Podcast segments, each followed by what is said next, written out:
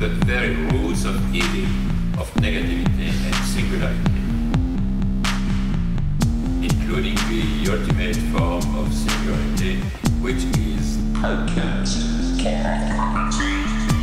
whole state of things, the pure violence without object anymore.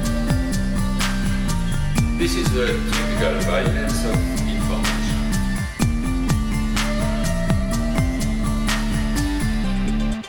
violent because what happens there is a murder of the real, the vanishing point of reality. Let's not have a misunderstanding here. Welcome to Machinic Unconscious Happy Hour with Cooper Cherry, as always, sponsored by the People's Institute for Revolutionary Semiotics. Before we get going with today's guest, just want to throw out I've got a Patreon at patreon.com forward slash MUHH. If you can swing it and you like the show, uh, you know, consider throwing me a buck a month. We have our Libidinal Band back together for, I believe this will be Wicked Lyotard Part 4. We've got our returning champions. We've got Taylor Atkins is going to be our lead guitarist. Uh, we've got Cute Numina. Cute is going to be playing. What are you going to do, Cute? Are you going to? Are you our bass bass player maybe? And then we I actually play drums in real life. Oh, nice. Oh, sweet. and then we've got Young Agamben playing uh, rhythm guitar. So playing uh, 808s. Right. Yeah. There you go. The, Two- two the drum drummers in a machine and the yeah. We're all about the rhythm, you know? We're taking a look at the second half of chapter three from Lyotard's Libidinal Economy. And the overall title of the chapter is The Desire Called Marx. And so the sections we're looking at are There Are No Primitive Societies, Inorganic Body, Edwarda and Little Girl Marx, Force and Tautology. Some things that jumped out about or from the text or the second half of the chapter that I was kind of interested in looking at were one, this notion of this idea of symbolic exchange and Lyotard's critique of sort of Baudrillard's take, which is sort of based on Marcel Mauss and mm-hmm. what structural anthropology. So we have that. Also, importantly, I think the last section on tautology, I saw, and you know, we can dig into this, but one thing I saw was perhaps, or I'll lay this out and we can get into it later, is this kind of similar relationship.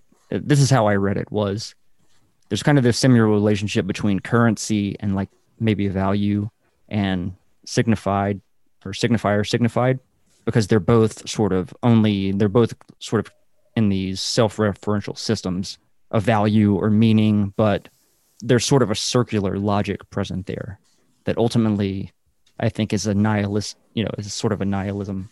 And then what else? There's um, exchange of course i think is a big component here. Not only symbolic but you know in the stuff where he lyotard's getting into edwarda and little girl marx.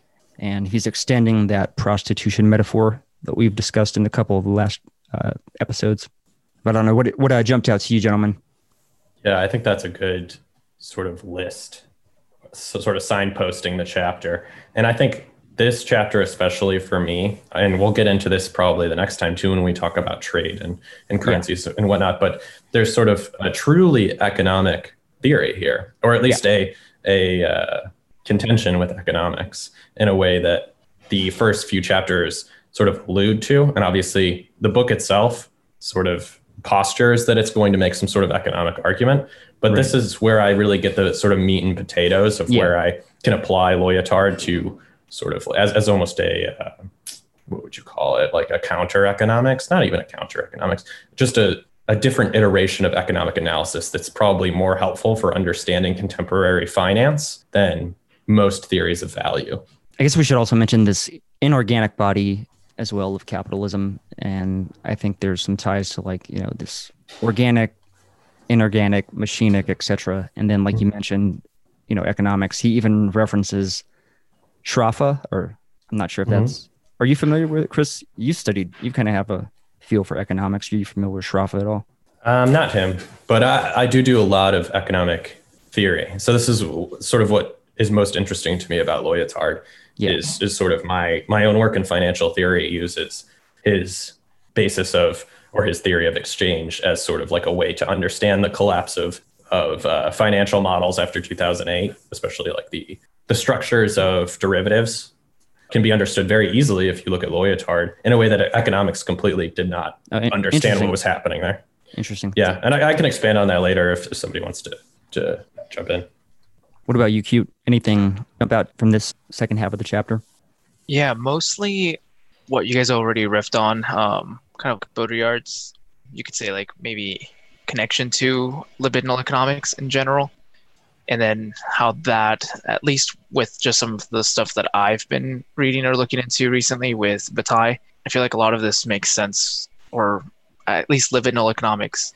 I feel like have a very Yeah, there's definitely like, a could, could be could yeah could be in, it could be interpreted using Bataille's notion of expenditure and Baudrillard definitely, at least in symbolic exchange and death, is definitely referencing Bataille significantly in that book. So Yeah, that's what I was reading over the past past day and a half or so was volume one of Accursed Share. And I think that I was telling you, Coop, but I'll try to say it a little bit here where one of the the fundamental he uses a couple of words for it, but you know, Bataille is thinking about what he'll call exuberance or um, expenditure, you know, this excessive expenditure, or he'll even call it exudance, right? And he obviously, you know, links it back to this, uh, you know, the notion of the expenditure of the energy of the sun, right, and that being necessary for all life on on Earth, and you know, to to a certain extent too, right? It's it, it is a kind of uh, equilibrium that we are worried about, right, with with things like climate change and, and these other things, because precisely if the sun uh, it, it weren't a uh, what an orange sort of big star, but we're more of like a, a smaller, like bright white star, we would it would be too much energy. So there is too like a notion that you know there are there are thresholds, there are limits which too much energy in the system can be Right. disruptive to That's- the possibilities of life. that's And- interesting. Yeah. Um, because I'm thinking about this in the context of the different, so the different types of stars that there are. How brightly they burn is based on the type of fuel source and mass, etc. Right. Right, the mass. So, in, in a sense, you could lay it out as like a metaphor for the libidinal band because, in terms of intensity, the the orange or the red sun is going to be, you know, the brightest stars are a blue white. Those are the brightest stars. They burn the brightest. They also, you know, the trade off there, which I think is sort of equivalent to this heating up and or slowing down, speeding up of the libidinal band is those stars burn out through their fuel the fastest. And then as you, you know, move down the sort of color spectrum of stars, they may not, they don't burn through their fuel as bright or they don't burn as brightly, but they tend to live or last a lot longer before they go supernova or or whatever the case may be at the end of their life cycle.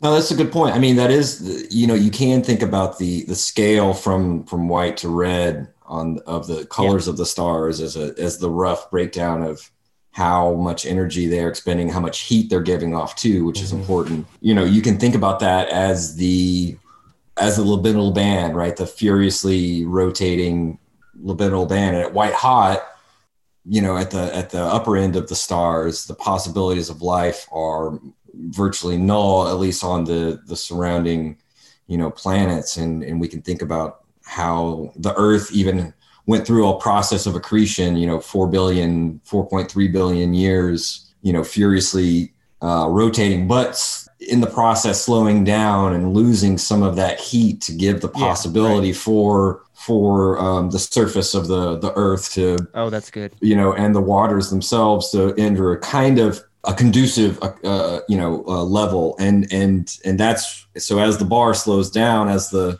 you know, as the planetary, the biosphere it becomes possible with the slowing down, with with a you know, kind of a sink sinking off of some of that some of that heat and that energy. Yeah. And I do think that that that it's you know it's interesting to think about exorbitance or what Lyotard calls exorbitance, right? The exorbitant, that which precisely uh, is either outside value or doesn't have value in the sense in which we think about it in terms of a system of exchange. This is precisely why the prostitution thing we he keeps coming back to and we keep coming back to, right? The capital being the sort of condition of possibility for for what what does he call it? For a kind of it not only binds forces and makes them manageable, but it makes them able to be to be exchangeable, right? Yeah, he even says he even kind of talks like Bataille on page 141. I'm not going to read this whole thing, but he talks about living force gives more than it takes, consumes less than it produces, a little meta economic miracle of the extravagant gift, which would be the forgotten origin of all wealth creation.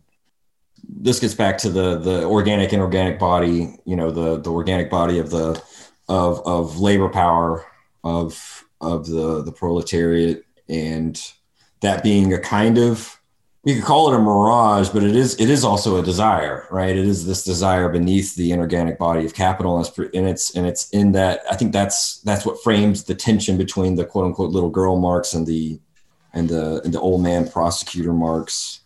But he does say at the bottom of 141, labor force, and I think that's not a good translation. I think Grant should have just translated as labor power because that conforms with the basic translation of Marx, at least the, the common one. So, he so it should be labor power, like Arbeitskraft. Labor power is exorbitant, or at least beyond value, in as much as the origin of surplus value escapes the whole system of valuations at the same time as it renders this possible, with the result that this is not even a general wrong done to it, but a meta wrong, a wrong which is not economic but ontological. That kind of language starts to get us into the language of like the differend, which I'll just leave off. But the point being, that's kind of the he seems to be saying that's that's seems to be that which is elided or or even like under erasure in the in the development of capitalism is this forgetting of of this kind of of this ontological exorbancy right or, or the exorbitant the ontologically exorbitant that which is sort of beyond value because it's in the very foundations of the systems of valuations uh, just to kind of riff with you, Taylor, I felt like,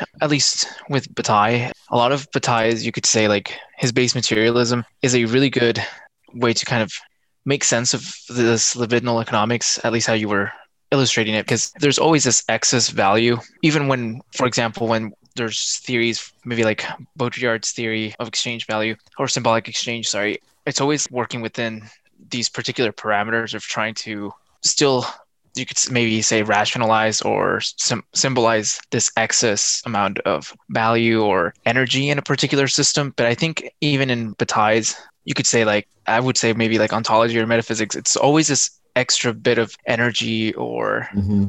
value that is it's non signal you, you you can't attach a signifier to it or you can't really rationalize it or put it within a particular enclosed system because that's the point right it's it's that it's this axis that which is like even in, in terms of thought like trying to think about it that that surplus is already escaping it's already it's right. already escaping that system so at, at least in one sense maybe to tie this to like the the, the libidinal, libidinal band traditional economics is too far on one particular side of the band. It's too uh, at least like traditional economics is rationalizing this notion of energy trying to systematize the exchange the value of an economy. And then on the other on the other hand you have these libidinal intensities that it's like when no like there's always this value there's always a surplus amount of value in a particular transaction. For example like in the set uh, of prostitution it's like well it's not just whatever sort of compensation the individual gets or even the pimp. There's a cert- sort of erotic value that uh, the person that's even getting the services gets from it and that's already escaping the transaction itself mm-hmm. at a maybe even at a, an unconscious level. And so there's always this maybe this subset within a particular system that's to tie it back to Bataille that's not that's non-totalizable from the start reminds me very much of like a Lacanian real, but and Lacan kind of goes into this a bit too, like this notion of surplus, both I think in I guess more so like in terms of semiotically or linguistically. I guess there's always been this excess produced or this surplus of meaning or whatever the case may be, but I don't have too much else to go on there. Chris, did you have any any points to bring up here? I have a question for you guys, but I'll sort of preface this with with my my thoughts on this too. Is I, I really like this sort of idea of this excess libidinal energy. In, in economics, there's almost this theory that the value created by the market is a real thing. You know, it's the market basically creates the material value for things in a rational way. You know, it, it's sort of based on the rational movement of prices. But especially recently, there's there's this problem where I think uh, Lyotard really gets onto this of like, well, what happens during massive like financial bubbles? You have this point where you'll have people being like, this is not rational. Like these prices just don't make any sense at a rational level, you know? And you'll have these hedge funds that'll be like, okay, like the housing crisis, you know, in 2006, we'll start buying credit default swaps because this is a bubble. These prices don't make any rational sense, yet the prices still go higher. Pricing is basically this arbitration of semiotics, of varying theories of value that are converging onto this other semiotic space, right? And I think yeah. Lyotard kind of gets that when he says uh, on page 97, he calls it the jouissance of postponement, right? So I think he he kind of understands this excess pleasure, enjoyment in the postponement of sort of rationality itself, the postponement of a return to sort of like the rational price value, right? He also calls it the jouissance of infinity. You know, there's this libidinal energy that drives the prices of things up that are completely divorced from the rationality yeah. of, of what they're buying, right? Yeah. Like prices that just don't make any rational sense. So my question basically is that with this idea of financial arbitrage being the arbitrage of semiotics, financial arbitrage being the strategy of being like, okay, these prices are not what they should be, and I will basically close the price discrepancy from what the rational price should be with the price where it's at right now, right? You have this arbitration of, of the semiotic value of the underlying material. Well, what's the relation then for Lyotard, or just in your own opinion? How how do we rationalize this, if there is at all, a materialism, like the underlying material in which these these signs are are trying to signify, right? The mm-hmm. signs themselves are trying to point towards a material value.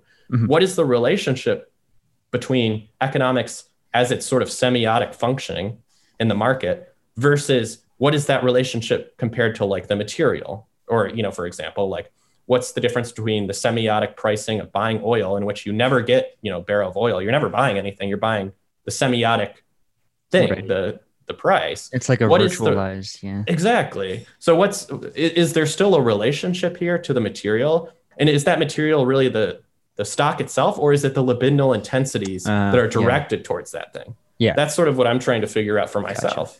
I like that. Well, I, I, mean, I definitely think he's going there with. I just want to say, last section on tautology, I think, is very much mm-hmm. going in that direction. But uh, go go ahead, Taylor. The thing that we keep seeing him do is is that we we make this exclusive disjunction, right? Intensities, materials, materialities, you know, Guattari might call them signs particles or whatever, right? It, it, but signs particles in Guattari's sense is is is definitely that hyper virtual object that only exists for you know a nanosecond, precisely mm-hmm. because it it's it's because it makes possible the kind of quantic experimental observational like position for a moment. It guarantees that theoretical crux and and so I, I, guess that's i guess that's for for Lyotard it's it's it's precisely the fact that like it's when we have our we can only obviously in in the discourse and we've we've talked about this before you know in the discourse we have to make that cut in order to make that division theoretically and critically and at the same time we then have to you know figuratively start to to to unwind that that opposition or that exclusion because it's precisely an effect of of of the representationality that that we have to mm-hmm. seize upon right? So so like part of the movement to make those distinctions and then to try to unravel the very basis for them or to show them to be merely an effect of the spacing of discourse. That's partly why he he keeps going back to Bataille's Madame Edwarda um, the you know, his main point, and I think what is it that Madame Edwarda's perversion, her madness, doing in, in, in disrupting the the quote unquote normal economy of the pimp and the prostitute and the client, right? This this holy trinity, this unholy trinity. And his main point is that it's precisely her derangement, her mm-hmm. sort of exorbitant you know delirium and desire that allows her to enjoy the uh, the prostitution act, the act of prostituting herself. Whereas, so she she violates the presu- presumed coldness of of the of the prostitute in the transactionality of of this kind of that's supposed to be uh, an exchange of money for for pleasure on the part of the of, on the part of the John, and she participates in that. She's able to to tap in uh, herself through this madness into into jouissance herself, which is supposedly either forbidden her not ontologically but transactionally right? Economically it's it's it's not something she's supposed to partake in. Oh this is on page 137 if you want to look Gotcha. at it. This is at the top of 137 i think it's i think it's kind of worth reading because i think it does tie tie together some of the stuff we were talking about. Of course, prostitution is still in order, a separation and a distribution of pulsational movements into distinct poles, each of which fulfills a definite function in the circulation of goods and jouissances. But intensities are lodged here no less than in every possible network. Madame Edwarda is not only a prostitute in the sense of order, which authorizes a semiotics and a sociology of prostitution, she is also a mad woman. What does her madness stem from? From excessively enjoying her profession. The rule of coldness is not respected. It is, on the contrary, the deregulation from frenzy and orgasm that she dares to obtain under cover of her job. Not the distinction between what belongs to the hypothetical lover and what belongs to the client, but the disjunctive bar turning on the disjunctive function itself. Intensity being produced without any reference to an outside, but by heating to white hot the operator of this exteriorization. The taxi driver will have shot his load as if it had just been under as if it had just been another lay. He will have paid nothing. His vehicle will have served as a hotel bedroom. He had asked for nothing, and finally, it is insanity he held and penetrated, and not neutral, venal flesh. Edwarda, the prostitute, journeys beyond every pimp's organization, but in the same place, on the same terrain as this organization, by the very fact of her venal position as a body commodity. this is part of what we were kind of talking about, right? It's one and the same system, intensities, materialities, right? And Mhm. she's, it's precisely her madness, her delir, her derangement that i this this sort of deregulation of the uh, of the circuit of of exchange, and she kind of not necessarily breaks it, but taps into it in a way that one could call it like she she receives a, a kind of accursed share that that that seemingly shouldn't belong to her in the normal states of affairs in the normal states of of the the, the prostitute's economy Yeah, that's a very interesting paragraph. There's a lot to unpack there. I really like what you said about that that sort of accursed share that she shouldn't necessarily have. That's a really interesting. There's almost something revolutionary about when he says use me to enjoy being used. Mm, right, It's almost yeah. to steal value back from your exploiter. How much does that tie back to the famous quote about the English workers enjoying their the destruction of their bodies in the mill, mills and so forth, right? no that I mean, and that was like a that's in direct chap- that's in the- metaphor, right? Uh, That's the beginning of chapter three, right? Yeah. Where he, yeah, I think that that is precisely, um, Drawing that out, drawing that point out Yeah. further. Yeah, the the enjoying the destruction of of their bodies, right? Yeah, maybe doing potlatch with their bodies? Like how much of it um like how are they in a way to step one up their their master right? Or like their own circumstance of oppression. It's like oh well i want to work and enjoy it. I'm going to echo taylor here and just mention to a large extent the libidinal right is as a material right? So in a way you're always maybe still stuck in this notion of materiality you know, regardless of whether or not um you could say maybe those virtual intensities exist or not because Mhm.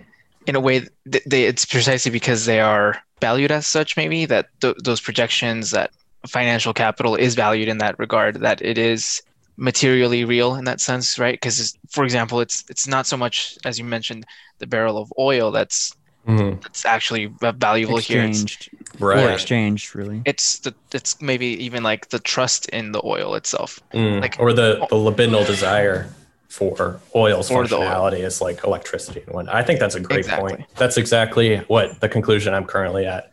I think you're And- absolutely right. It's substituting the material instead of the thing itself, the desire that's, you know, the cathexis towards that object itself is the material. and in that same you could say in the same loop if you're maybe thinking about it in like in positive feedback terms it's Mhm. exactly because of that it falls back on it itself so much that it um it it does produce that excess value. I mean, like for example, like what can you do with a barrel of oil? You can power like I think it's like what's the statistic? Like 160 regular like homes for like a day. Power I forget how many cars for nine hours, or and you can create. I think it's like about like a ton of plastic directly out of one barrel of oil. Damn. And so in that sense, it's like yeah, you're always you're always gonna have actual like material. What is it called? Material objects or commodities that are actually directly tied to the oil, but Mhm. it's what what those commodities themselves fulfill Right. in, in terms of maybe tying this back to like Lacanian lack, how many Mhm. desires does it fulfill? And in that Yeah. sense, if you can rationalize that and then systemat- systematize that, that's where that value derives from. And at that point, you can Yeah. you can you can attribute that value to whatever. It's kind Yeah. of arbitrary. And that's like a major break, even though it's sort of almost like an oak, so simple because you can basically get that idea from the title of the text itself, libidinal economy or libidinal economics. But there's a major break there with both Marxist and you know orthodox economic theories of value. That theory of value is not the labor theory of value, and it's certainly not the theory of value that comes from any economic school of thought, where you could almost utils you know you would value something due to its utility. That's just not that's not true you know? It's Right. it's what you're saying. It's this like underlying libidinal energy being directed towards those objects or what they fulfill in terms of almost like jouissance for the person who wants to purchase it which is a very very important concept. And i think it's it's an even more important concept with sort of like the late capitalism we're in now. It certainly follows follows that theory of value to you know it's it's clearly evident that that's how value works in a way that that's why sort of marxism and economics both can't really get their get their fingers around that where Lyotard sort of actually makes that step that i think is absolutely true that the underlying material is libidinal and not oil you know not Mhm. commodity yeah, itself a- yeah, there's a ta- signifier signified sort of metaphor relationship. I wonder, like Chris and I had talked a long, long time ago. We did an episode on Baudrillard, and I don't know if this exactly would make sense here, but one of the things we kind of discussed was the supreme brick yeah in this conversation of of sign value because this is dealing with you know what is value in in this context because the utility of the brick doesn't really justify its price right. in a traditional context. The labor the amount of labor time it takes to produce the supreme brick is not any more significant than any other sort of brick. So how do you how does one explain value for something that is really tied to libidinal excess uh, Right. because it's the superfluous character of the expenditure owning the commodity for its mere sign value without any Any basis utility. in and yeah exactly any basis in any real form of utility unless you're extending utility further out than typically right.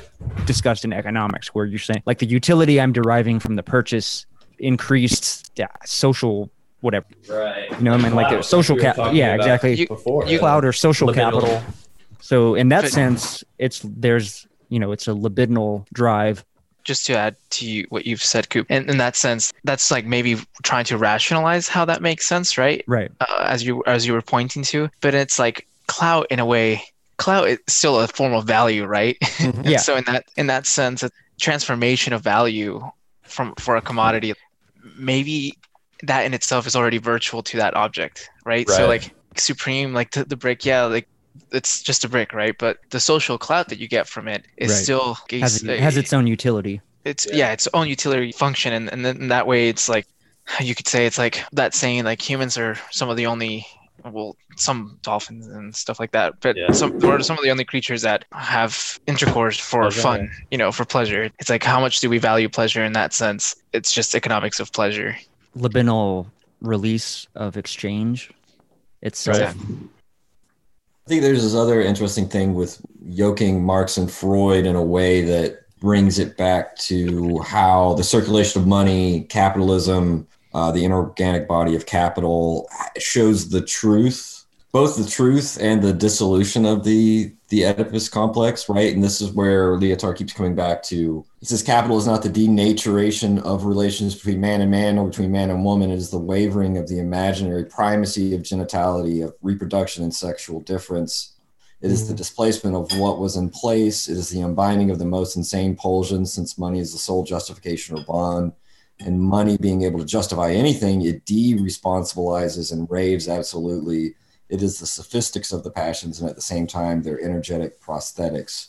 So what I mean by that, it shows the truth of Oedipus in its dissolution, right? We already know from Anti Oedipus and from Lyotard himself the way in which capitalism's axiomatic is constantly coming up to its limit and and then pushing it pushing it out, right? It, it has all these different limits that it's constantly transgressing and, and yet able to incorporate. And if we follow Lyotard's logic of and he gets this from Marx. He has all those quotes of Marx about this universalization of prostitution. You know, I think back to um, one of William Blake's early poems.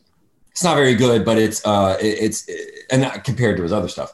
But he he constantly he, he the the poem's very simple, but it's basically you know you've got this worker, obviously generally male, who's overworked, who then tries to sort of regulate his you know, let's just say the economy of, of, of pleasures with this economy of the reality principle.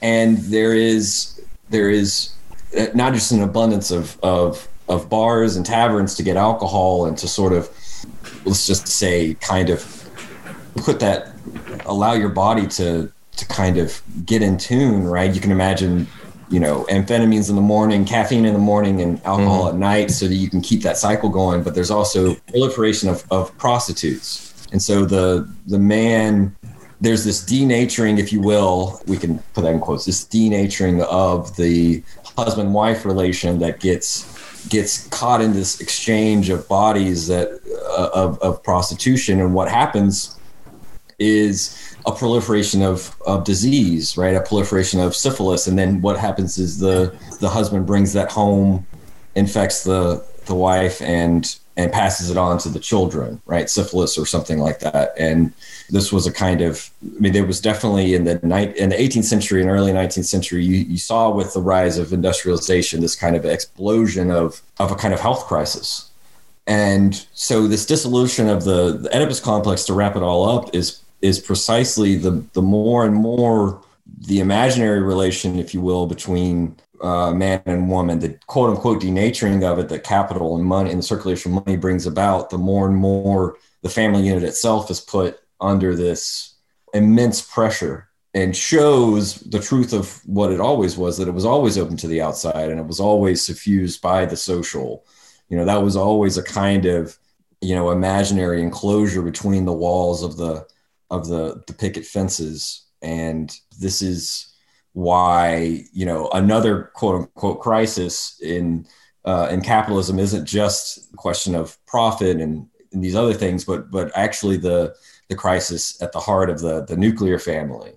And you see this, Bataille does this great does this great in the volume one of the Accursed Share, but you can even look at it in, in Lyotard, where it is this you know, one could say it is this move away, increasingly a, a, kind of subordination of ties affiliation to ties of alliance, and that's that whole dialectic is uh, it shows the the mirage, if you will, of that that desire for this outside that would be a full body, that would be sort of natural communism or whatever, and it's the mirage of what he calls a desire for harmonious genitality, right? This um, you know, and we can kind of see that, especially, you know, it seems more and more we see the natural anchoring of identity and, and sexuality is is no longer in a classical image, right? That that's no longer a you know a determining model for understanding subjectivity in a traditional way, and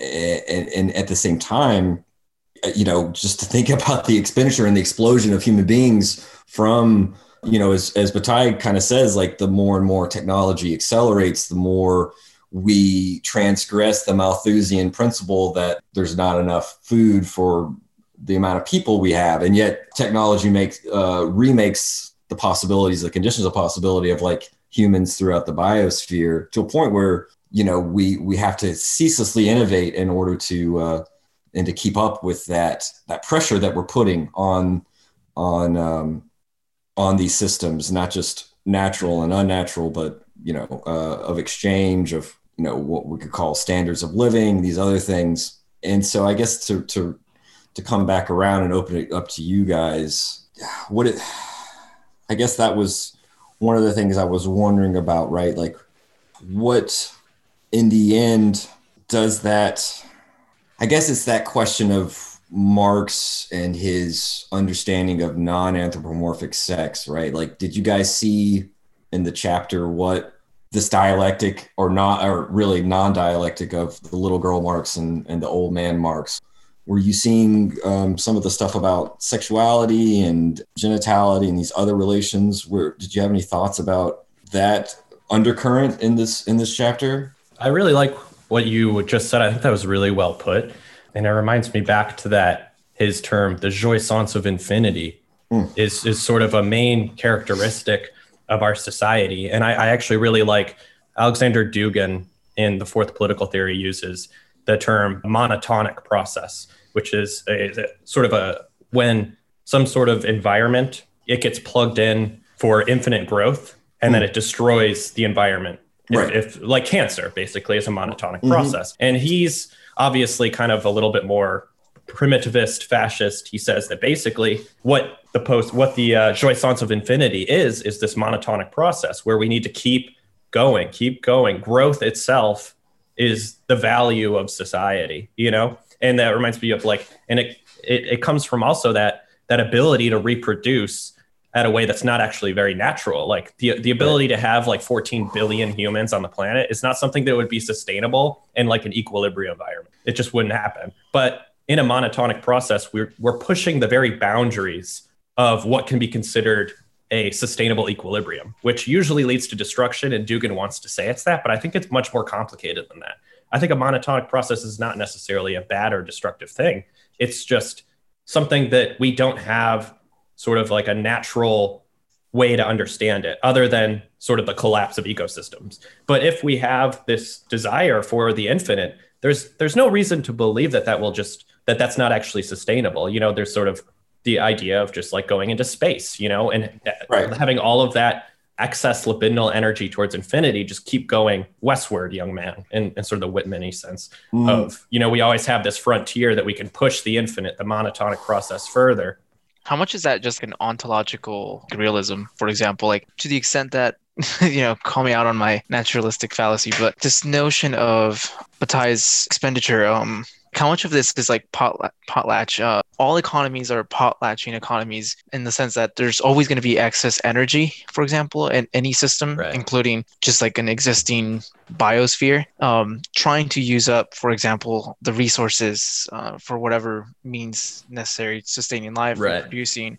economies which are some always going to be tied to some extent. I mean, this is that's the whole point of Lyotard saying that all economies are libidinal, or like in right. that sense, they're all we're in a way we're all just potlatching with the sun because the mm-hmm. sun, even even the sun, you know, is is a, a, system that's reached equilibrium and will eventually burn out. But in that sense, it's like which one was going to burn out first? You know, the, the, horrendous thing that we call life on Earth or the sun. And I think we're losing catastrophically, right? To that use that language of like burnout. The sun is much less likely to burn out anytime soon than you know the notion of you know stretching across creating for example you know a local solar you know a civilization or or even like a mm-hmm. galactic civilization to me that just sounds science fictiony yeah. to the extent that it, it's just it's not possible in the sense that there's just not sufficient energy. Right, as of right now. Yeah, it seems like the monotonic process doesn't have a stable source of energy right now. The, the idea, I think, is is this excess desire, is our society capable of basically creating, innovating enough, quickly enough to maintain enough supply of energy to have that continued excess of infinite growth. Mm-hmm. And I think you're right. Like right now, that doesn't seem possible. But if a new source of energy comes around that's capable of powering things much cheaper and with less with more efficiency. I tend to think that dugin is wrong to say that the monotonic process is just naturally destructive because I think there's something to be said about the idea of negative entropy that humans can create sort of negative entropy in the sense that you, have you guys ever heard of Maxwell's demon? The idea being like if you had enough information to choose which particles you want to let in and whatnot, you can reverse entropy itself, you know? And so there's this capacity for information to create a negative entropy system that can sustain itself across the entropic dissolution of the universe. The question is, what does that look like? just to kind of push back on this, but how much of this is just an opening of time scales, right? So just because something seems, for example, short term seems like it has like a quick burnout process, and then a qualitative innovation or even a quantitative innovation innovation in the way that we consume resources or capitalism's next phase. How much of that is just like opening up a time scale and stretching that out farther. You know, for example, uh, industrialization was just a particular point in this process that you can call capitalism. Financialization seems to be the next step in that same trajectory. And, you know, we're moving to whatever comes next. I don't even know what you would uh, you could chart it as, but it seems like more and more we're just moving to this point of capitalism's autonomization from labor inputs from Yeah. humans and so in that sense it's like how much of that is just opening up the the bandwidth of time right and in that sense given that there's let's just say that like an infinite amount of uh, time dilation that you could create for that is it still a negative entropy process or is it just a entropy process at a larger scale I think it can be a negative entropy process if you can basically like if you had AI that could open up those time scales and find enough fixed inputs, you know, that you need to predict those things with the increase in that time dilation, I think there's a possibility of utilizing that information enough to sustain negative entropy. And I think that's the that's the point. The, the question is how much time dilation do you need for that kind of information? And two, even more importantly, what are these fixed variables that you need to input in order to simulate these things? That's really the big problem too. Like, can you fix these variables in a way that you can find good enough theories of information? And that's going to be, I think, sort of like in the same sense of Reza's intelligence and spirit. That's sort of the challenge going forward. And oddly enough, I think it's a strangely inhuman challenge.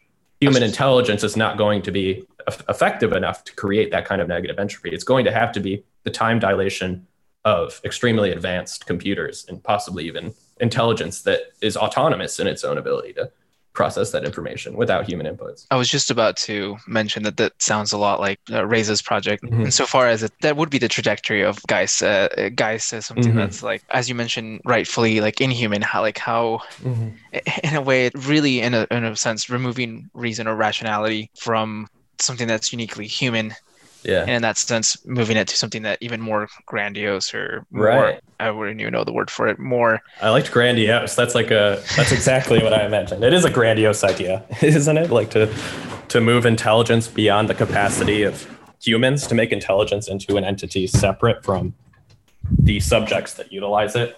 it's like making intelligence an object, Yeah. object for itself or something. And it makes sense though, like in the Heideggerian sense of the Dasein, the understanding of ourselves comes from our ability to have that sort of separation from the present to time. And like we're saying, if you have increased time dilation, I would assume under the Heideggerian sense that you have a more a more grandiose, so to speak, Dasein, or a more almost inhumanly intelligent Dasein. unsubjectivized and Exactly. symbolic exchange, at least for Baudrillard, I think Lyotard critiques this as not being as this notion of symbolic exchange not being sufficient. But what it is is, uh, at least for Baudrillard, he, in symbolic exchange and death, he's making this argument that these sort of pre-capitalist societies engaged in symbolic exchange rather than what I think Lyotard's argument is that there, right? He says there are no primitive societies.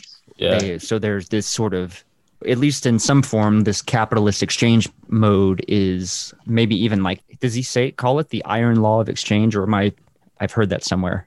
But Baudrillard's notion is, yeah, this this is something that sort of short circuits capitalist exchange.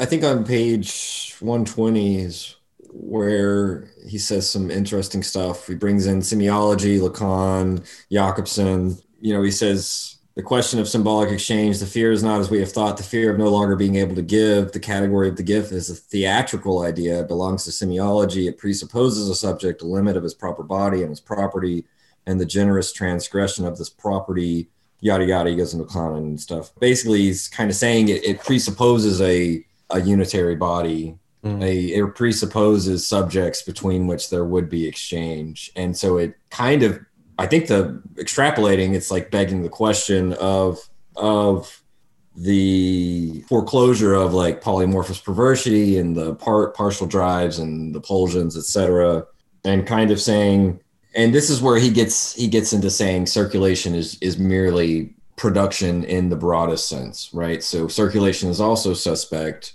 If we are to critique production, we have to critique circulation and exchange. And and and you know, it reminded me of about Sartre on when he makes this turn and tries to craft the existentialist Marxism. You know, he wants to presuppose scarcity at the at the heart of economy.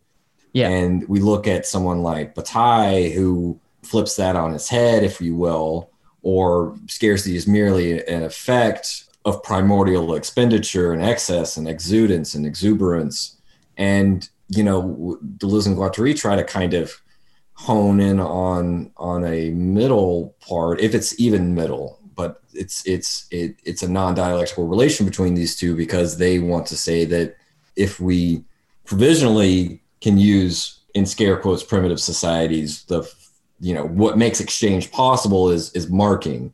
And i think bataille actually is good on this with his notion of potlatch and and the fact that this excessive uh, destruction of consumption through destruction or this con- consumption through loss is in the end a means of attaining rank attaining prestige which itself is both a marker and a function of because it's about power because in the end it is a a means of establishing power as a marker right it it then Establishing clout.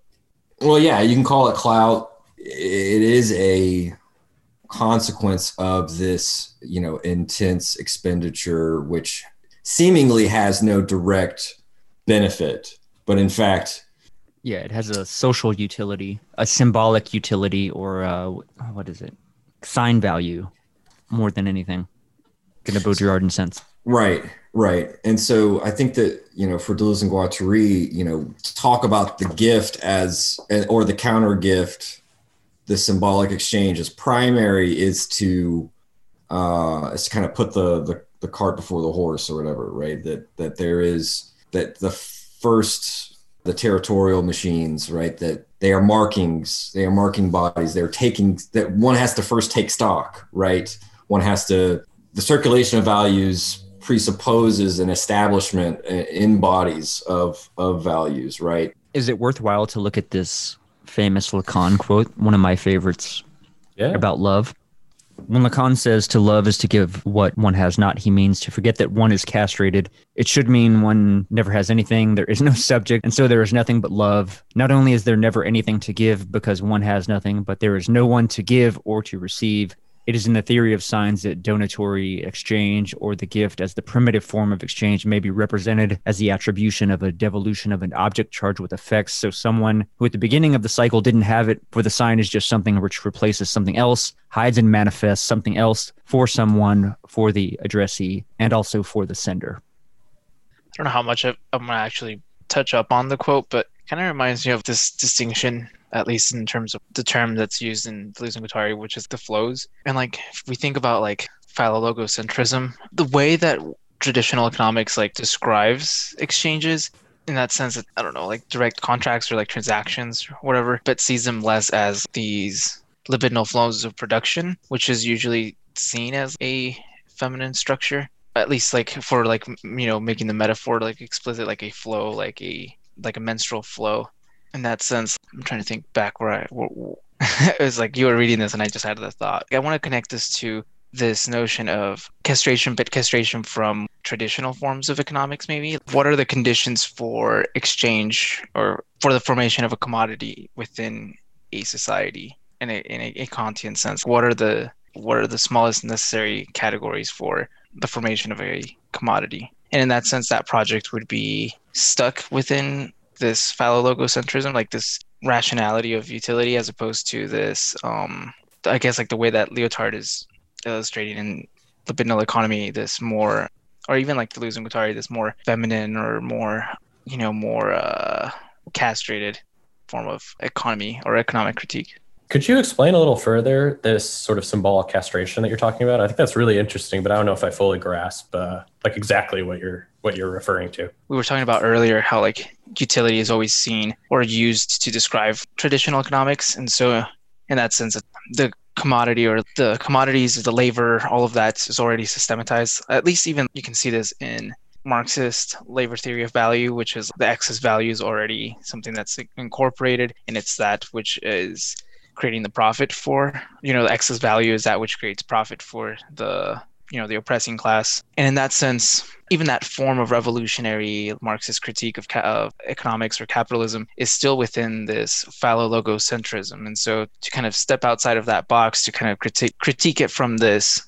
angle of libidinal intensities is to and i mean this in a metaphorically like to castrate oneself of this dependency on utility or utility value or uh, instrumental rationality and kind of out, out a step outside of that box and into well like libidinal critique for example. Uh, let's just assume that that's lyotard's project. It's like a libidinal critique. Not only would you use material flows which are then directly material affects as we were talking about you can't make sense of an object's virtuality and how that's connected to a value when you're using instrumental or instrumental rationality or like utility. Because in that sense that would already be incorporated into that system and so there's always going to be this excess utility or this excess value which is not accounted for in that system and it's, it would Yeah. just be purely that libidinal intensity or and just kind of had this thought maybe like judge uh, what is the guy that thought he Schreber it's not so much that Judge Schreber, it's like becoming woman is an affect, right? It's like that feeling or that intensity of becoming woman. It's not like there is an already established category but about what being woman is. It's that Right. intensity or that aff- affectivity of becoming woman, and in a way, maybe like that's what this like you can see the the project of libidinal economy in the same way. It's like economic critique become becoming libidinal or something like that. I think it's interesting, like back to that Lacanian part of it. I like that idea that there's this infinite excess. And I think Lacan's idea of lack being sort of you have desire that's directed or you're becoming using desire towards certain signifier, say becoming woman. You have an idea, a signification of what woman means. There's mm-hmm. always an excess desire that's going to overflow on the signifier because you never are really becoming like you're saying the signifier or becoming the thing that's sort of like platonically ideal in your head it's always just the direction basically of your becoming which is always excessive to the signage that you're using to direct your desire in the first place Does objet a play into that as the object cause of desire? And that sort Yeah. of horizontal movement from object to object of desire? Oh. you want to explain a little further i think that's a really interesting point I don't know if I can that well. yeah I don't know. Object A gets a little bit confusing, but I feel Yeah. like I have the idea of that being like the motion of desire is this sort of parallel movement from object to object as you you're sort of following this trail. You pick up the commodity, you consume it, and then you just move move onward because there's always that excess. It always reminds me too of like in you know maybe this is a little bit of a sidetrack, but it reminds me of the void of sort of success that David Foster Wallace was really into of like people who reach the signification of what they wanted to become very early in their life. Like for David Foster Wallace, it was the fact that he was kind of an acclaimed novelist before he even, you know, was 25 years old. And once you reach that sort of signification of becoming, you hit this void where you realize what you desired is not actually the thing itself. It was just sort of a way to direct your desire that now you still have to desire something. Your desire is excessive to the goals that you had in place. In that sense, are you sort of still trapped? I described it earlier as that the sort of iron law of exchange, And I think that's kind of the castration that right? that uh, Keat was talking about, or at least how I understood how you were explaining the symbolic castration is that castration of not ever getting to actually fully satisfy your desire through an object, but to always have that excessive desire that'll create sort of a void once you get the object. Once you get what you actually want, you realize it's not actually what you wanted. It was just something that captured elements of your desire. And you sort of mistake that for what you wanted. My life would be complete if I simply won the lottery or something. And then you win the lottery and you realize that the desire is still there. Right. It didn't just get fulfilled. I would just say that it's it's the sentiment of what you're saying is exactly right, but Lacan wants to like make this a little bit even more paradoxical. It's precisely insofar as objet petit a is a mirror effect, is is is a part of the imaginary.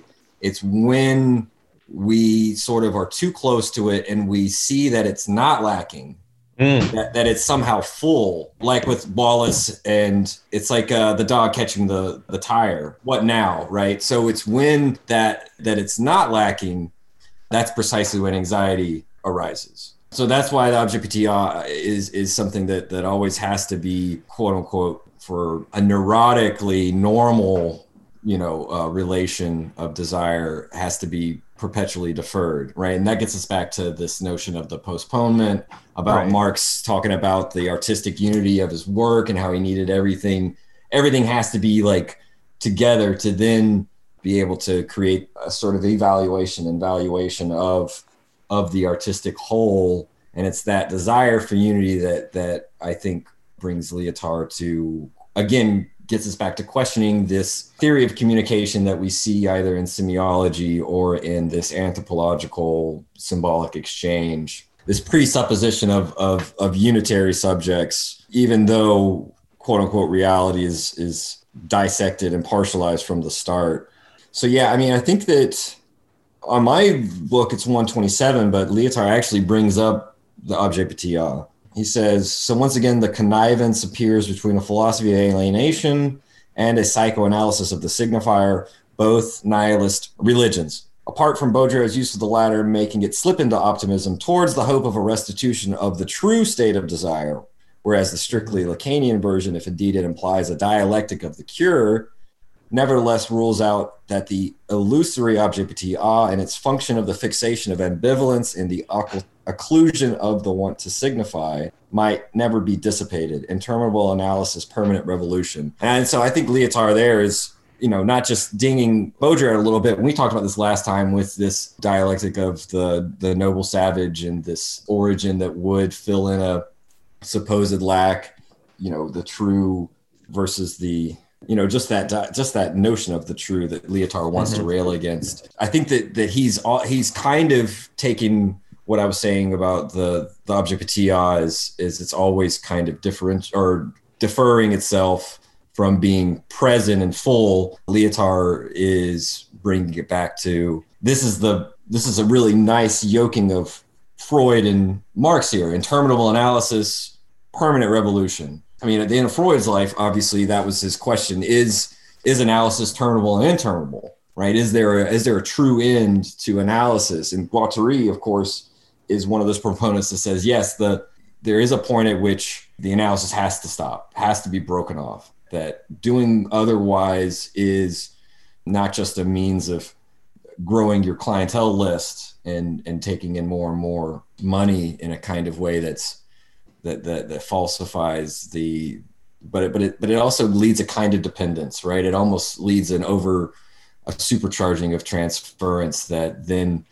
you know then the the analyst becomes either the the priest and the gateway to desire or whatever but also a kind of crutch in that sense also a stumbling block and an obstacle for you know because for lacan the cure is always just a bonus right? Even if the cure is theoretically important for him it's a bonus. And it's whether or not yoking in the permanent revolution here too gets us back to what he says earlier in the chapter about you know the communist party less wanting revolution than wanting the means by which to produce the revolution and and thereby accrue to itself the kind of attribution of either being at the vanguard or or whatever. And and you see the dissatisfaction with a lot of french intellectuals with this more and more kind of conservative alliance between the official french communist party and someone like de gaulle and these other thinkers that they're always trying to pose that they're always saying like the conditions aren't ripe or whatever right? So trying to uh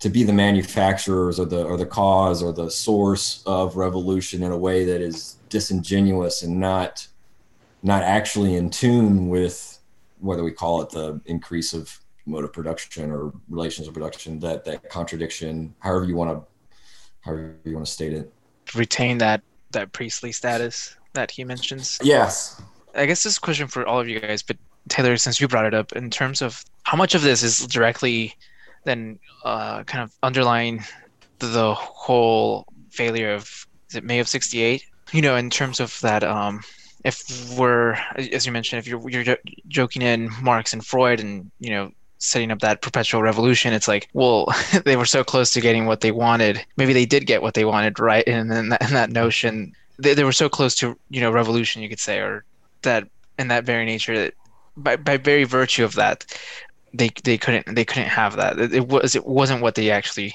were set Wanted. out. Or yeah, correct. Like Yeah. wanted at the end.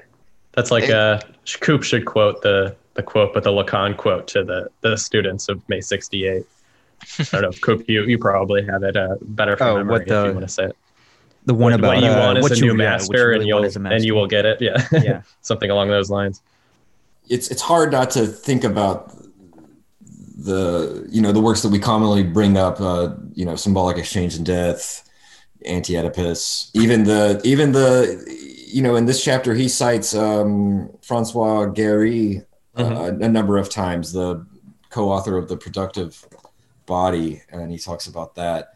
That came out in 72 and uh, this came out 74 73 you know so obviously all of this is in the aftermath. We can't forget that it's in the aftermath of um, of may 68 and whether or not you want to call it a failed revolution you know that's not necessarily wrong. It is and it's and again it's not right to you know what what, you what you get a sense of uh, especially with like uh, reading the the cross biography the intersecting lives especially with Guattari, you know, this the reason why he's constantly both kind of like inside the French Communist Party and sort of creating all these different groups that are trying to ceaselessly push it to the left is precisely because of the resistances that there's there's something about the about the party that it was it was constantly wanting to slow things down and and make compromises. And and it, now they it, you can't blame the party itself for the failure of May 68 to to to have opened up into something more. It is more so that you know the the conjunction of uh, of workers and students especially the students you know this that kind of conjunction you know can't necessarily be theoretically foreseen and predicted. And and so the aftermath of it you know leads to all of this kind of reflection all this kind of reflection about you know whether we say it's the you know this um the conjunction of the analytic and the revolutionary machine as Deleuze and Guattari want to talk about in terms of schizoanalysis or or with Lyotard and and and questioning you know this this questioning Marx and Freud in his own way in terms of libidinal economy right? That all of this you know 68 if if anything forced this kind of reflection that that you see a huge leap from the preceding generation that was content. Like like even Sartre comes a little late you know in 60 right in the critique of dialectical reason. Like he's there's still a way in which classical marxism whether or not it's bolstered by existentialism doesn't have the proper doesn't yet have the proper tools theoretically to to lay the foundations for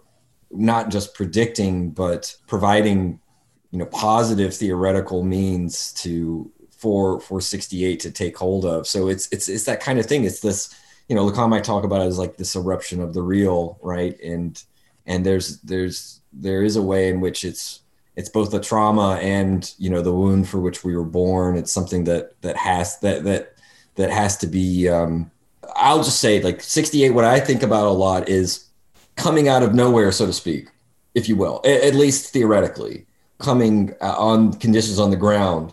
It's very different from all the revolutions we saw in 1848 pro- uh, you know which was preceded by the communist manifesto. You know we can't say that there was a direct cause but it was definitely a rallying cry that helped to mobilize you know these multiple disparate um, movements uh, in many different countries. And you can see 68 is also like a dissatisfaction with the the evolution of uh, the Soviet Republic, uh, post Stalinism, and and the the the failure of or the tension and the seeming failure of what is meant to be a global communist movement being being merely kept in in the uh, you know in these disparate states and nations, and so and so that I think that kind of dialectic and that tension overflowed boundaries for which the neither the conservative typical political parties including the french communist party had uh, means at their disposal to either direct or to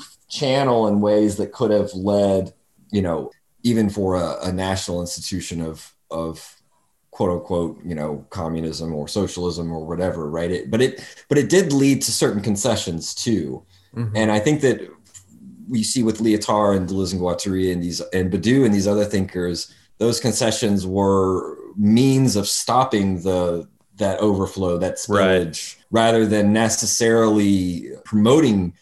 It was way. It was a way to keep the the bar from spinning spinning too too fast, right? Like Yeah. that, that that I think that's that's super interesting, and I think Lyotard especially is is the one who, to me, well, just in my own personal reading of him, is this sort of postmodern critical turn that he's trying to lay on us. That's more in the postmodern condition, this collapse of meta narratives, which mm-hmm. I think is the major critique we need to put onto historical materialism, because it's like you're saying the failure of 68 or sort of the view of both communists left accelerationists and reformists is mm-hmm. this historical materialist meta narrative that communism is inevitable, that the revolution is inevitable, therefore we will make our long march through the institutions, as Right. Lyotard says it, right? And instead, you get this this collapse of your your potential to actually create these sort of political ideals that you have. Instead, you're sort of allowing these concessions to sort of institutionalize your views under this view that eventually you will reach these long-term sort of goals. But what I think we see today in liberalism is, you know, the failure of 68 led to this long institutional march where we're trying to change liberalism from the inside, but then you turn into the very petit bourgeois elites that are hated by the very people that you want, right? Instead of a communist revolution, you get this postmodern QAnon revolution where the long march through the institutions is only given even fascists or liberalism to point the finger and be like, look, the communists are taking over. Let's stop them. You know, meanwhile, the communists sort of have to come to grips with the fact that it's not necessarily true that communism is just the historical inevitability, right? In fact, if you believe that, it can actually be counterproductive to achieving the very political goals that you set out in the first place. it almost sets like the ripe grounds for you know the Lacan quote that we keep bringing up. It's like what you want is an actual Mhm. what, what you want is a master because in that sense it's like well I'll take any sort of oppression. In a way, it's like that quote. I think it's Marx's quote actually, where the last revolution will redeem all the other ones. In a way, Same it's like Benjamin. yeah, but yep. So in a way, it's like if that's the case, like let's just say that's that is true. Well, why why do you have to do anything? It's like yeah, just right. just be oppressed. It's like just wait. yeah. yeah, exactly. Just wait. It, it's if Wait it's for Jesus to come back. Yeah. And, I mean, uh, it's that's Lyotard. That's the Marxist version of Lyotard's jouissance of postponement. The revolution is always on the horizon in the same way that like infinite growth is on the horizon for the economist. or that Jesus's or Jesus's triumphant return. Exactly. The messianic time in both the church and Benjamin uses messianic time to talk about the coming of the revolution. This postponement, this this great pleasure and the, The idea paradise. that eventually we'll get there, you know? Yeah, he says this is the bottom of 142. He talks about he, this is back where he talks about he's, he says at the top of the paragraph prostitutes getting organized to fight the domination of the pimps. He's like, what what do they want? What's the political consequence? Is it just to get more uh, higher rates per lay? You know, if we do that, then you're still remaining in the same system. He says the good fight aims, on the contrary, to emancipate the venal bodies from the bargaining of their alleged procurers uh, and to reestablish everywhere the magnificent transcend- transcendence of the one who gives, which makes which masks the infamy of the one who receives. The hope of the young political woman is simply that the prostitutes become fertile virgins once more, members of a pure and organic body, which they form in reality. I'm going to skip ahead. The emotions of hate or despair, which may seize leftist militants or the most infuriated workers when they see the proletariat accept, after renegotiating, the rates for its prostitution, do not, of course, have economic motives, as in fact the leaders of companies, unions, and parties, all good pimps, complain. They nourish themselves in the passion for an elsewhere, for an organic body hidden beneath the abstract body of capital, for a force lodged underneath or outside power relations. Uh, he puts this earlier about this natural communism or this this full to do away with decision and to establish the great full common body of natural reproduction communism. So I think that um, what we were talking about, you know, what he says at the very beginning of the chapter is like all these parties, the Bolshevik Party, the the French Communist Party, the the German Party, these are all compromise formations. And I think that that is brings back to what Chris was saying about, you know, this this is this is inevitably where Lyotard is heading to critiquing grand meta narratives and mm-hmm. Marxism being the movement of Geist, the, you know, for absolute knowledge, the sort of the contradiction, the dialectical, you know, contradictions in capitalism will lead us to to Marxism and justify all the other revolutions. Like for right. this is this is a kind of necessary consequence, I think, of of the sort of you know the the representative conditions of possibility of discourse, and they have to themselves you know be brought to light and be and be critiqued or not critiqued you know or just shown to be maybe necessary mirages for our own theoretical movements but they don't you know they don't determine the the sort of the heart of of of praxis or the heart of the the you know the movement of of, of theory and praxis. Didn't lyotard say that there are no contradictions there are inequalities in or something like that. I feel like that's an, I vaguely recall that. He does say in Discourse Figure, kind of like Deleuze, that contradiction would not be contradiction opposition would be less than than difference and not like its extremes. He says something kind of like that. It may be going back to the last chapter. And I don't know if this is necessarily relevant, but let's see. What is he saying? It's like Marx said of the production of the proletariat, new contradictions emanate from this. Once again, our intention is not to reduce that to this, and not for a moment do we stop loving and stoking the anger of the anti economist. Moreover, he takes a great deal of care to show that these contradictions are in no way dialectical and to oppose subversion, which does not itself enter the order of political economy, to the claims and counterclaims, which are just the basic constituents of the game which capital plays with itself. There's no dialectic in Baudrillard and this is because the subversive reference, that of good savage and good hippie, is in his eyes positively present in modern society, not negatively as Marx imagines the proletariat to be. The marginals are libidinal affirmations. The proletarians were negations of negation and a journey and a sublation. We feel the consequences of this small detail of this method, uh, methodological nuance that the affirmative should be delimited as a region, since every region, uh, yeah, yeah, gives rise to a regime and and rain to sign a mechanism, and therefore all all one's hopes were placed in it. One is certain to despair. Perhaps as politicians, we should still and always desire to be in despair. He says something very similar at the end of this chapter in the in the tautology section. This is 148. It's about two pages from the end. Uh, he says, compared to Sraffa, Marx's attempt and failure to make the system and his book on the system self replicating can only appear illegitimate, whatever the Althusserians may say. What prevents Marx from making a scientific description is that he must fulfill the function of the prosecutor assigned him by his desire for an integration of goods, means, and persons into a single body, his desire for harmonious genitality.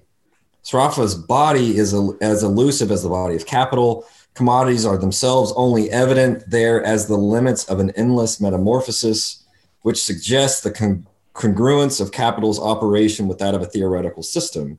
It follows, of course, from such an approach that every catastrophic perspective is excluded. The death of capital cannot come to it from within, from some contradiction. There is no contradiction. There are at most dis- disequilibrium states. Yes. There is no death through disruption. I think that's, that's the, yeah, that's the one I was thinking of. Yeah. This kind of reminds me of Minima Moralia by Adorno. He kind of talks yeah. something similar like this. That that whole notion of uh, Marxist critique is established on contradictions, and there are no contradictions because that's already part of the capitalism's dialectic, in a way. Like it's already right. The yeah. contradictions themselves are part of that, uh, in Hegelian terms of that um, negation, and so it's like it's already incorporated or it's already part of that uh, dialectic towards, you know, X. I don't know if I could explain it very well here, but I, I was going to say that this idea of contradictions to me, the writing of Mao on contradictions is actually like one of the only Marxists that I've read that sort of actually deals with this problem on a very tangible level. And I don't know if I can like go into great detail. I'll have to relook at that now, but I think that's like that's like a problem a problem for today is like what does the dialectic look like in, in relation to contradictions i think mao actually kind of saves dialectics as sort of a, a philosophical and political praxis but i think there is something to be said about sort of the post-dialectical thought that you see in Lyotard, Deleuze, and Baudrillard, where you almost just have these two polar levels that exist simultaneously, not in necessarily antagonism to each other, but just exist as sort of two polarities. Laruelle have any? He also is not Hegelian and is more talks about like a dyadic formation. I don't know if that has any relevance to this what Chris was saying at all or not, but yeah, I mean, you know, with with Laruelle, the movement of dialectic of contradiction, uh, you know, he, you know, being a good post Deleuzian, post Derridian, whatever you, whatever the post means there, being, you know, understands that, you know, what what he what he bases non-philosophy on is this notion of a unity of contraries. Ah, that's and right. so so for him, you know, the one is is outside of the that di- you, you said it the that dyadic play of of of contraries that because I mean for him it's it's this and it gets us back to Lyotard and reading Lyotard and and you know we have to use discourse and representative notions and concepts even if we rail against them at the same time and and and undermine that that play um, I think with with Laruelle this is precisely the goal of non-philosophy is to show systematically how we can free up language in its representative aspect without considering the movement of contraries through absolute spirit, blah, blah, blah, to be somehow co determining or of the real, right? And so this is why he's what he wants to, you know, critique in philosophy is its spontaneous use of language and how it is, it has a certain faith in the use of language that it fails to theorize and it fails to to see.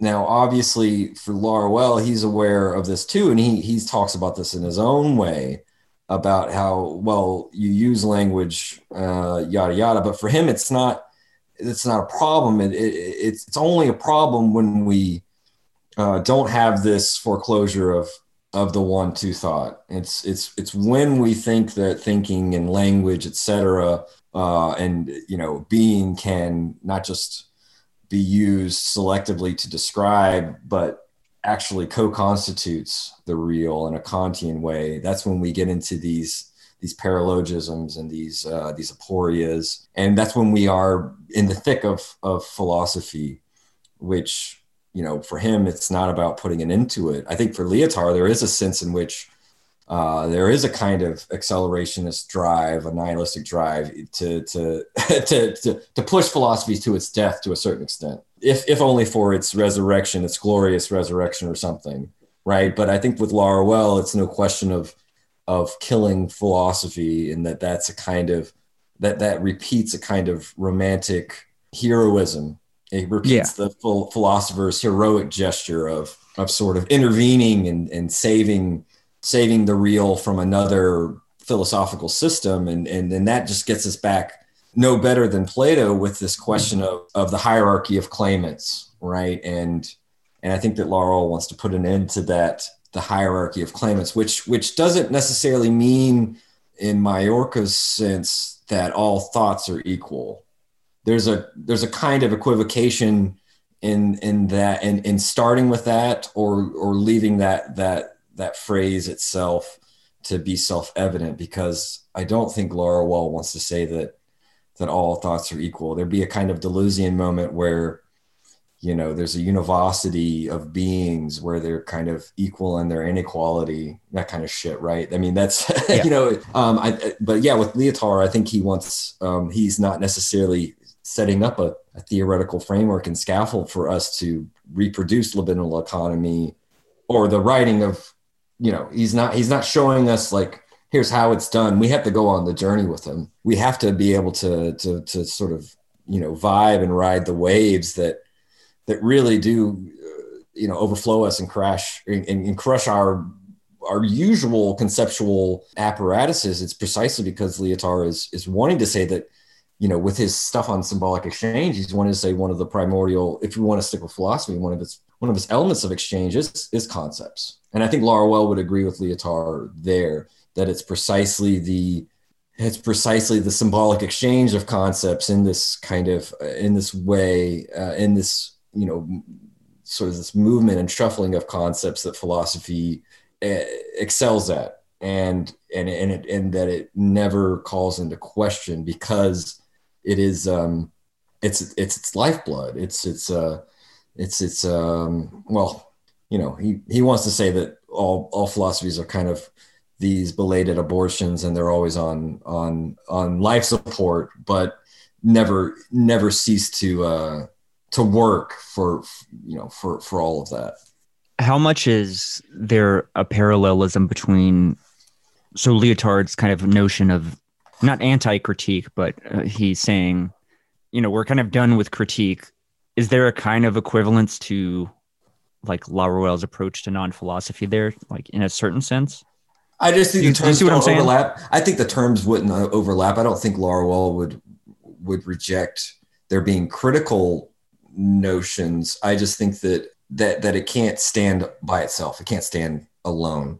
That Mhm. critique alone is not enough. I think he would agree with Lyotard there. It's just that non-philosophy, you know, the the name of the re- of the real or the one, whatever you want to, however you want to put it, it does have critical, theoretical, analytical, and pragmatic effects. And so, but I do think he would agree with Lyotard that at a certain point, the critique of philosophy is is uh, is is is a preliminary gesture, and it and it, and it doesn't it, it doesn't suffice unto itself, right? And and and, and Lyotard himself ma- makes the point. He's like, look, there's hundreds of thousands of critiques of Marx. We don't need another one. And if we merely were to pick and choose which ones that we think are best, then we really are only showing our, our ass, our biases. We're showing a kind of prejudice for for how we for our own political economy aligning with our libidinal economy. And, and so it's really about some sort of movement of unconscious investments that we want to make. And it's a political gesture first and foremost, rather than getting to the heart of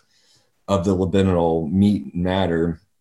And I think that that's why he's his quote unquote reading of Marx is so interesting and and he wants to he brings out a kind of complexification and complication and calling into question of Marx himself on his own terms rather than critiquing him in a in a traditional way right? So if if we can still call this critique and sometimes Lyotard will say I'm slipping back into critique for a moment. I don't think that Lyotard is is is satisfied with with staying there. Because then one would merely be doing another one-upsmanship. One would be merely be doing a a kind of hegelian thing where it's like if we just find the right you know oppositions and whatever we can we can keep moving in the spiral manner. And i don't think lyotard buys into that. I think that's another meta narrative that he's all he's already he's already not happy with. It's it's not enough. Do you see uh, because you, what you mentioned was really interesting in terms of laruelle's project his non-philosophy. Is it more than a science? Maybe as you could call it a science of developing dispositives or like that that third middle term? You know that that's a good question. He does he does want to talk about non-philosophy as he'll talk about it th- these days as a generic science or that it leads to uh, a type of generic science. Because he's become much more explicit about this. In the past he would he would have talked about it as a as a kind of quasi science or even a pseudoscience but in a positive way right? Because it because there's a sense in which you know for him philosophy is always wanted to be science.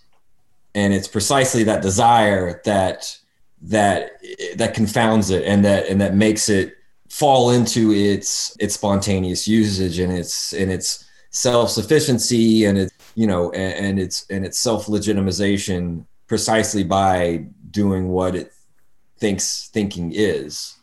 And you see this from kant to heidegger this this this notion that somehow science needs philosophy to to undergird it or to structure it or to scaffold it or to prompt it to ask the question of being or, or whatever right? Um, and i think that you know that's why Laruelle will reject heidegger's notion that science doesn't think. It's just that it doesn't doesn't think in a philosophical way.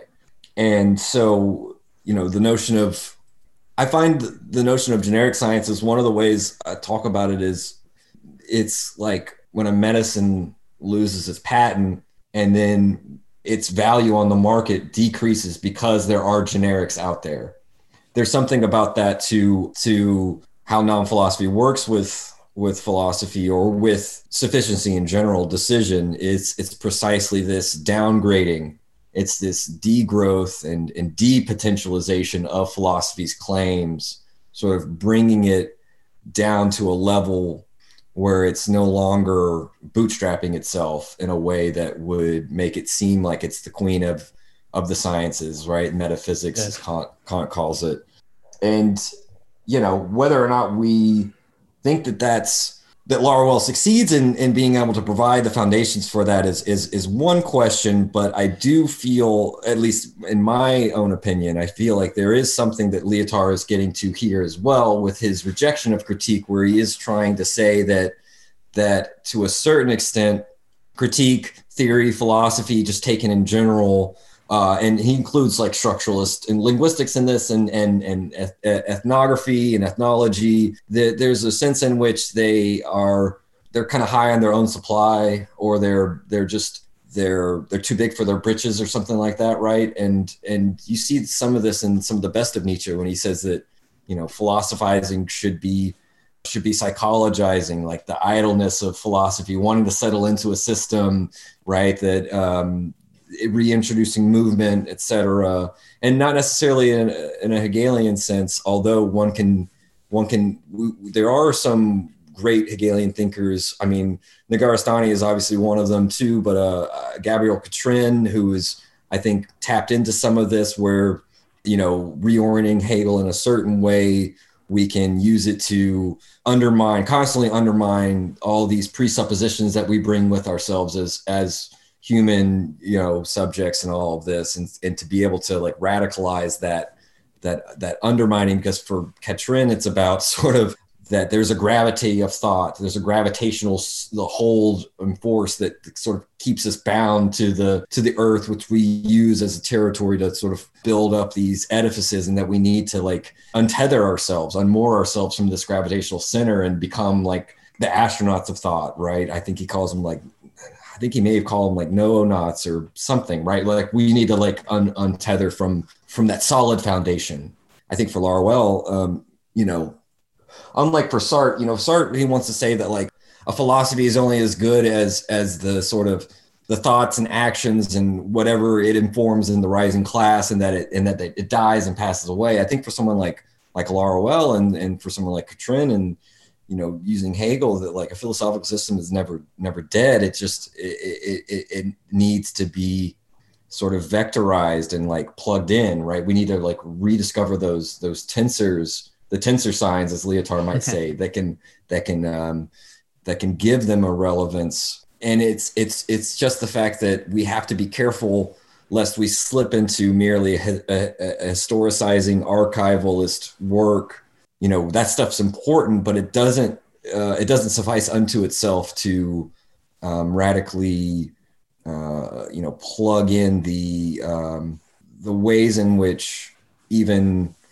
you know old philosophers even the pre-platonics or whoever even some unknown rediscovered philosopher can can can spark a, a maybe not a movement but at least spark a uh, a new orientation that has these effects that that are unprecedented. There, it's unforeseen, you know, thought thoughts potential opening of events for action. It's unforeseen, and, and I think that that's that's why Lyotard again is is wanting to say critique's not enough, right? Critique is it seems to be hedging your bets, seems to be um, more of a compromise formation and a stabilization and a and a a lubricating of the means of circulating concepts rather than a sort of an effusion or a, an exuberance, right? As Bataille might say, that that would overflow the bounds of the system and I think that that's essentially why this is a, a kind of an accelerationist text, right? When he's saying that contradictions aren't going to kill capital, it doesn't come from within, Mhm. right? We have to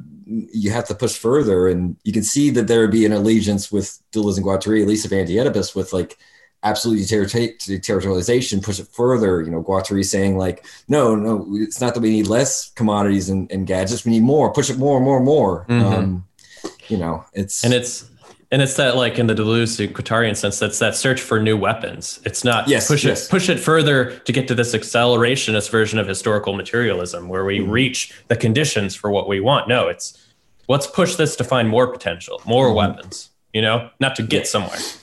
Reminds me of that uh that Nietzschean quote too, where Nietzsche says writes along the lines where he's like, "I'm not writing for people of my time."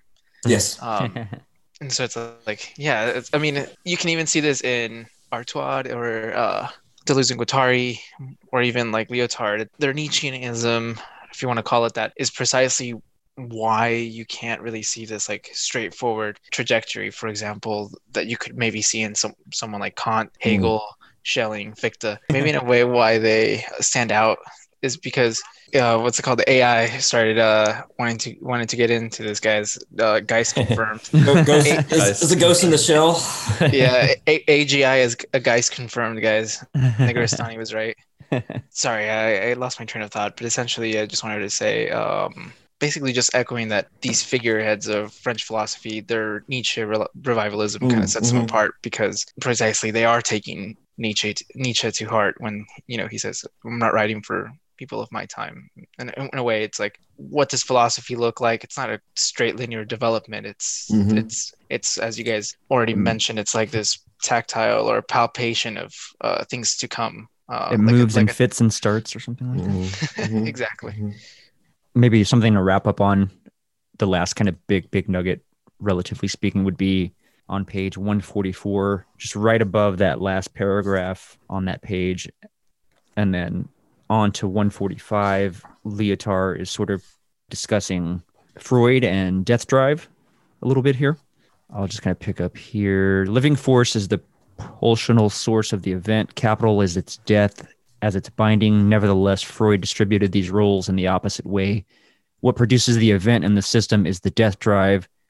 The eros of life is what produces the system. Of course, the inversion of signs enables us to discover an optimism in Marx and a pessimism in Freud.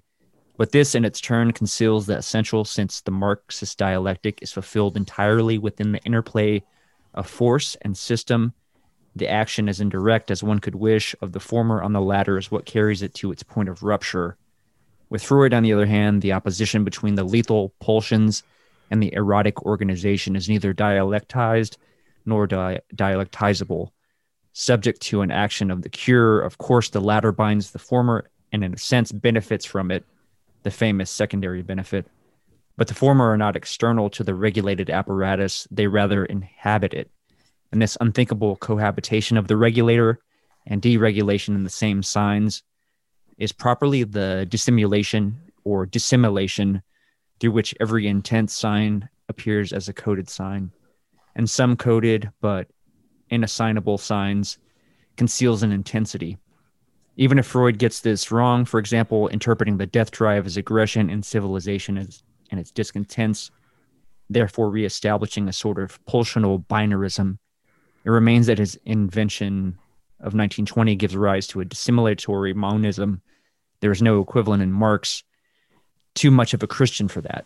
One first entirely decidable effect, and it is original for this androgynous Marx, is the splitting of force into living force and dead force. Living force gives more than it takes, consumes less than it produces. A little meta economic miracle of the extravagant gift, which would be forgotten, the forgotten origin of all wealth creation. What is killed in reproduction is the this absolute improbable negentropic excess. It is a matter of the true origin of capital, the immutable event which always underlies this process of growing accumulation, which must give rise to its death sentence. The force of labor conceived in this way, a force which gives out more than it expends, fully satisfies the petition formulated by Bataille for expenditure and consumption. Now, there's even a this sentence too makes kind of goes with it. What is this force if not the return to critique of an element indispensable to the model of the sovereign gift? Force consumes itself, and in this very consumption, which enables the accumulation of capital, such a model is set up against that of exchange. And then he goes on to say labor force is exorbitant or at least beyond value, inasmuch as the origin of surplus value escapes the whole system of valuations at the same time as it renders this possible. Maybe the death drive was the friends we made along the way. Mhm. it's interesting that he he wants to say there's there's this monism, and it really does force us to think back to beyond the pleasure principle, and you know, it, which is a wild text. Lyotard says it's his most excessive and emotional text, which I find interesting, especially considering that it starts with a reflection on the end of World War One, right? So it is this kind of meditation on, you know, excessive mechanized warfare and the obviously the the death, well, the machines of death involved, and I find it interesting that his his thing being is precisely the the binding of energies in the system that that the system itself requires and almost it's a condition of possibility for the system not to to crack up and and dissipate. Is binding the death drive or is it the life drive? And obviously Lyotard is is trying to you know as we've talked about before he's it's not necessarily ha- having your cake and eating it too but but showing that they they are not necessarily uh yeah they're not opposed. They're like duplicitous right? That that they conceal one another right? As he says about the the intent sign appears as a coded sign vice versa right? That dissimulation that he spoke of. So Would it be like maybe just to add uh, like a rejection maybe of some underlying telos in this? Some sort of bin- binary opposition between these two concepts would be like a direct teleology or like a particular teleological progression by kind of making it this, by kind of drawing it out as a monism, kind of letting both modalities like stand out on their own. The death drive is just as much as is just as much part of a living organism or this part of life as much as life is this inevitability, this process onto death. it's almost like he's saying that Marx is more rigidly Hegelian than Freud, and and I think that Lacan wants to say the same thing too. In the in his essay on the subversion of the subject, he wants to say that there is this uh, this radical, even if they may start at a common origin, they radically split the Freudian, the Hegelian dialectic, and that Marx is almost too traditionally Hegelian and and he says too Christian for that, which I think is a synonym. You know, with with Freud, it's obviously that with Lyotard, he even if Freud wants to schematize them as as in opposition or doing opposite things, they're colluding. And of, of course, I mean, you can see this with every stoner philosophy 101 student who, you know, you could chaos and order. Have you guys seen SLC Punk? Do you know what that is? Mhm. Like when he's yeah, that's like are you you know, are you a, proponent of chaos or proponent of order? Obviously, Mhm. they need one another and they they work together. Um, Right. Same same with life and death, and and so this monism. I mean, it's it's kind of like with Freud, obviously, like, and he talks about this in Beyond Pleasure Principle. He's like he he theorizes these excitations, these internal stimuli, and that the psychical apparatus, when it's functioning quote unquote normally, it actually is meant to bind these excessive energies precisely because the system would would break apart, or he'll say that trauma occurs. And he talks about the, you know, the soldier in war with this fear of death hanging over him. He thinks of it as a kind of psychical shield. Now, a better way to put this, he thinks that the expenditure of forces of the psychical apparatus in that fear of death, that it, that that perpetual anxiety, actually it actually like expends a certain amount of energy uh, that helps them to deal with physical wounds. Now it leaves them open to psychical wounds,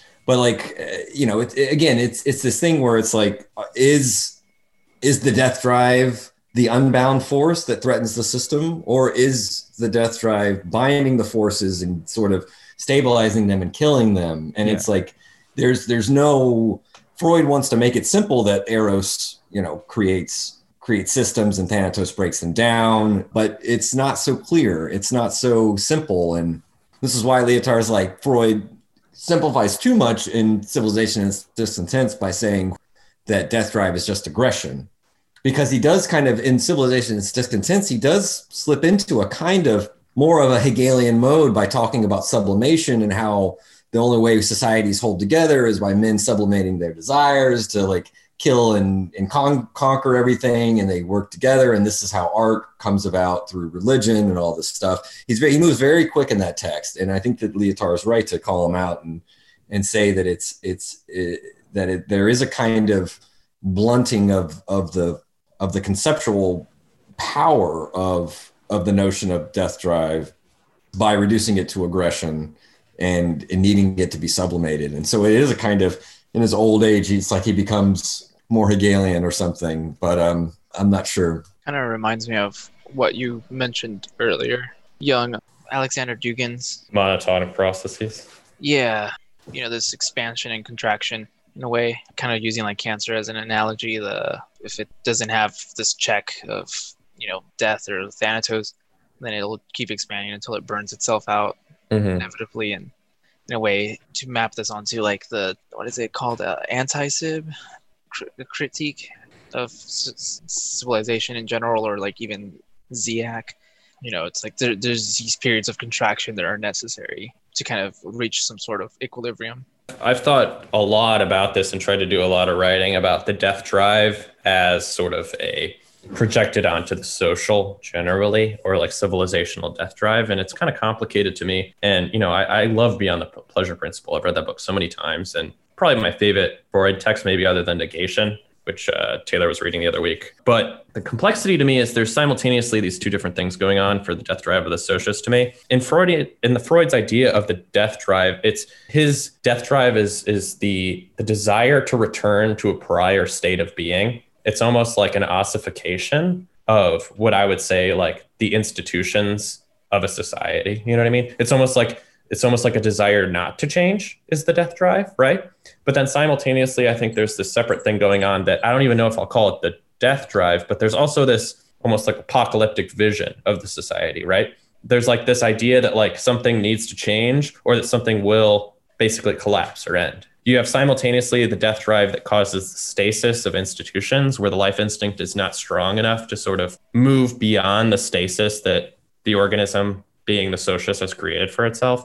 But then there's also this beyond the pleasure principle that's even further that wants to chart out a specific social death, which I think is common in almost every social ideology or, or sort of vision of society is sort of like the death drive of communism would say the death of capitalism you know fascism would say the death of liberalism and even liberals would see this sort of death drive function themselves as like the ultimate stasis of the of the world, like a universal almost stasis of of universal beliefs and institutions. And I've always been very interested in how you would project this death drive onto the onto the socialists generally. Which one of those two sort of in my sort of half-ass conjuring of a death drive, which one of those makes more sense in the Freudian sense? Is the death drive that inability to change that eventually causes say like an ecological collapse because we're just not we don't have the life instinct enough to change the literally the supply chain of energy production or you know the organization of the socius in order to survive further? Or is it a death drive that's actually like revolutionary? And that society we have a desire to end society itself as it currently stands. Almost in that dark deleuze if you read dark deleuze his whole thing is the death of the death of this world. This desire to to kill it to change, which I think, in my own interpretation, is almost a life instinct to me. To, uh, the apocalyptic, right? The apocalyptic vision that usually, like Pynchon would say, the young people. He loves that young people have this apocalyptic vision of how do we end this world in order to start something new. I, I tend to think that that's actually not a death drive. It's actually like an almost a apocalyptic utopianism. Any final thoughts on that? Anyone else? If not, I think we can wrap. I think that up. was I think that was excellent. That's that's the death drive. We'll have to try to clarify that some more as we keep reading. Absolutely, I'm always interested in clarifying that. Like I said, it's it's I've never even come to the proper conclusions over years of trying to figure this out. So I'm always interested to hear what you guys have to say about the the death drive, especially as it's applied in sort of this critical theory like social yeah. sense. All right, well that'll uh, that'll wrap us up for today in our fourth episode of Wick Lyotard. I don't know if you want to plug anything real quick before we sign off officially, but if so, speak now. Give this man a dollar. Go to his Patreon. Go to his Patreon page. Support. Support Coop. If you can pay for a cup of coffee, you can pay for one dollar. podcast. Yeah. Come on. definitely buy Taylor's translations and definitely read Cute's text. Especially, I think the past two were some of your best work. The past two essays you wrote, I really enjoyed those. So everybody go to Cute Numinous Medium to read those. Well, this is going to be Machinic Unconscious Happy Hour with Cooper Cherry signing off for the week. the very roots of evil, of negativity and singularity, including the ultimate form of singularity, which is the whole state of things, violence without anymore. This is the typical violence of information.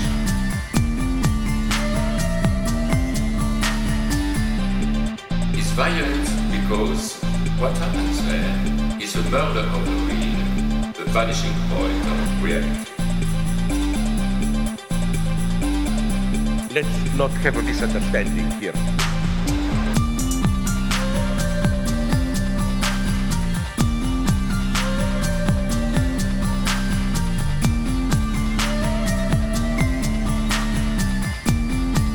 What I the following. Please. With nothing left but recycled, whitewashed, lobotomized people, as in uh, Clockwork Orange.